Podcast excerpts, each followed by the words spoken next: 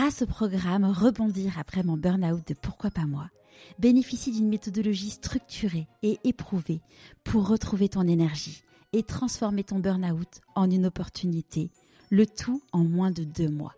Pour en savoir plus, rendez-vous dans les notes de l'épisode. Bienvenue sur Pourquoi pas moi.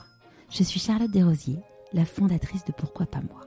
Pourquoi pas moi C'est un podcast avec des témoignages sans coupe, des véritables coulisses de ceux qui ont osé écouter leur petite voix et qui ne le regrettent pas. C'est un bilan de compétences, nouvelle génération. Trouver ma mission de vie et écouter ma petite voix, finançable à 100% avec votre CPF. C'est un livre. Et si je changeais de métier, redonner du sens à son travail? C'est le TEDx. Je n'ai plus peur du dimanche soir. Et c'est une newsletter hebdomadaire. Pourquoi pas moi? L'invitation à écouter ta petite voix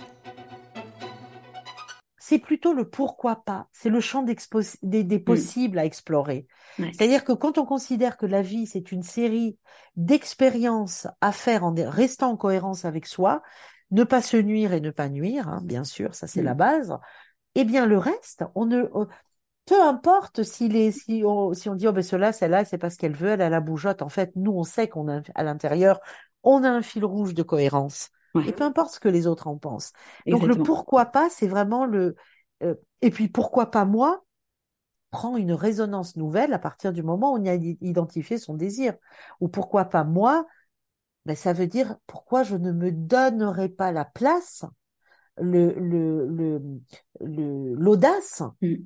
d'être qui je suis et donc de faire à partir de qui je suis. Et là, c'est le pourquoi pas moi devient l'ouverture à la liberté d'être et mm. pas seulement par rapport aux autres. Exactement.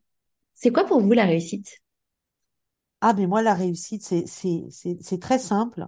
C'est le c'est se sentir à sa place où qu'on soit à sa mm. place, se sentir bien, en cohérence et pouvoir se dire, se retourner en disant bon, euh, d'accord, là je suis pas très pas très fière de ça, je suis pas, mais en gros, dès que j'ai eu conscience, j'ai fait de mon mieux.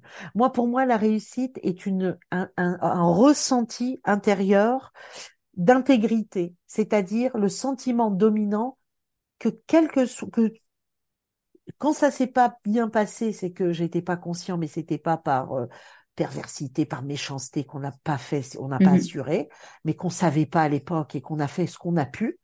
Et dès qu'on a su mieux, qu'on a fait de son mieux.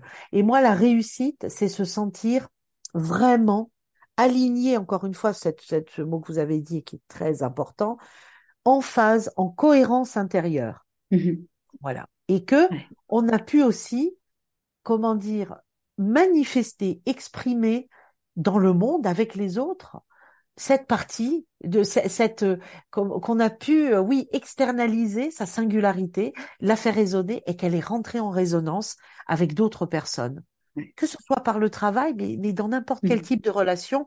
Et là, c'est un peu reconnaître, être reconnu pour ce qu'on est.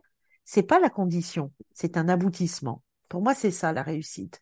c'est vraiment cette idée. Mmh. Voilà, c'est mmh. vraiment cette idée de je mène ma vie et elle est ce qu'elle est, mais je mène pas la vie, une vie conditionnée, une vie assignée par les autres, une vie sous le jugement et le regard des autres. Mm. C'est pour moi une vie réussie, c'est une vie personnelle qui est menée de manière la plus personnelle, la plus singulière et la plus ressentie possible. C'est mm. ça. Tu l'auras compris, c'est un court extrait du témoignage de mon invité. Pour écouter l'épisode en entier, c'est l'épisode suivant. Et pour continuer à suivre les aventures de mon invité et plus de conseils pour écouter ta petite voix, inscris-toi à la newsletter et suis pourquoi pas moi sur Instagram. Tu as tous les liens dans les notes de l'épisode.